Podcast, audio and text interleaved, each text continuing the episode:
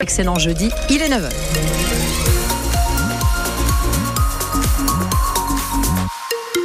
Les infos, Isabelle Godin.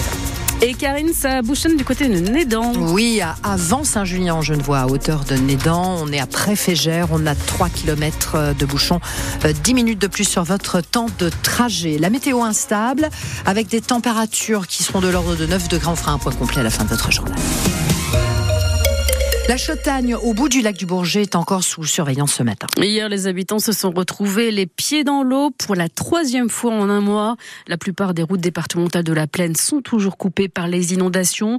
Euh, le hameau de Châtillon à Chandrieux a été carrément coupé du monde. Très difficile aussi de se rendre à Vions.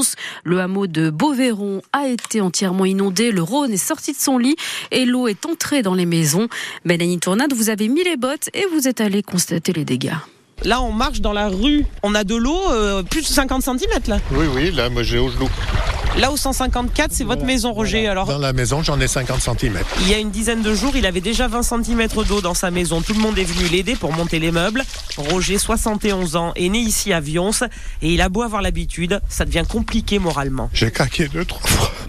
C'est dur. Il y a quand même de l'eau dans la chèvrerie. Roger a passé la main à Sophie, à la tête de la chèvrerie de Vions depuis 2011. Une centaine de bêtes, souvent inondées, mais rarement à ce point. Là, le niveau, il arrive vraiment à ras, donc le stress, il commence plus à venir maintenant. Là, les chèvres, elles sont en gestation, donc il faut un minimum éviter de les stresser. Heureusement, pas de blessés, pas d'évacuation, mais le maire de Vions, Manuel Araguin, est sur le pont depuis hier avec une vingtaine de pompiers. C'est le plus gros événement depuis celui de 1990 qui reste dans la mémoire des gens. Et dans ces moments difficiles, on se serre les coudes. Marie-Rose a accueilli son frère Roger, Sophie et son conjoint hier midi pour déjeuner. Il faut qu'il arrive des trucs comme ça, malheureusement, pour qu'on se retrouve tous. C'est très, c'est profond, c'est, je sais pas comment dire, c'est très émouvant. Beaucoup de stress, de fatigue, mais aussi d'entraide dans ce hameau de Beauvairon où il va falloir être patient. La décrue s'annonce longue. Et oui, il va falloir euh, du temps car le niveau du Rhône est encore haut et la préfecture de la Savoie s'attend à un pic à la mi-journée pour le lac du Bourget qui devrait monter à un niveau record jusqu'à 3,20 mètres. Ces intempéries entraînent des glissements de terrain et des coupures de route. En Haute-Savoie, ce matin, une coulée de boue et de neige a traversé la route départementale 143 à Servoz. La route est fermée dans les deux sens. La 40 est toujours coupée à la circulation à hauteur de Vougy en cause la chute d'un pylône électrique dans le lit du Gifre près de l'autoroute. Et puis à Bramant en Maurienne, la route départementale 1006 est fermée jusqu'au 6 janvier. Après un éboulement, 900 mètres cubes de terre et de roches sont décrochés de la paroi. Une déviation est mise en place par Ossois et Sardière. On fait un point sur les routes coupées près de chez vous à la fin de ce journal. L'homme soupçonné d'avoir tué son fils de 3 ans a publié a été mis en examen. Pour homicide volontaire aggravé, il a passé sa première nuit en prison. Ce papa a reconnu avoir étranglé son fils lundi alors qu'il l'emmenait à l'école à Tonon. Le trentenaire n'avait aucun antécédent psychiatrique. Une cellule psychologique a été mise en place à l'école maternelle où le petit garçon était scolarisé. À Rennes, la collégienne de 12 ans qui a menacé une enseignante avec un couteau hier a été hospitalisée.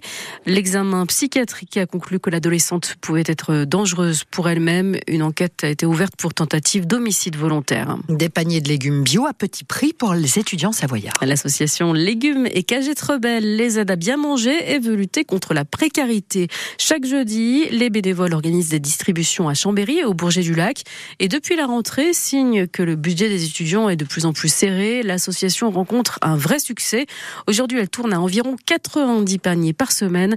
Anaïs, cette étudiante à Polytech, est bénévole à l'association Légumes et Cagettes Rebelles. Notre but, c'est vraiment que ce soit accessible au plus grand nombre. Donc, euh, on est content que ça marche aussi bien et euh, on voit qu'il y a beaucoup de monde qui ont besoin justement de, ces tarifs réduits et euh, de, ces paniers le plus accessible possible. Justement, c'est pour ça qu'on essaye de développer plus que les légumes, mais le pain, le miel et euh, donc euh, de s'étendre.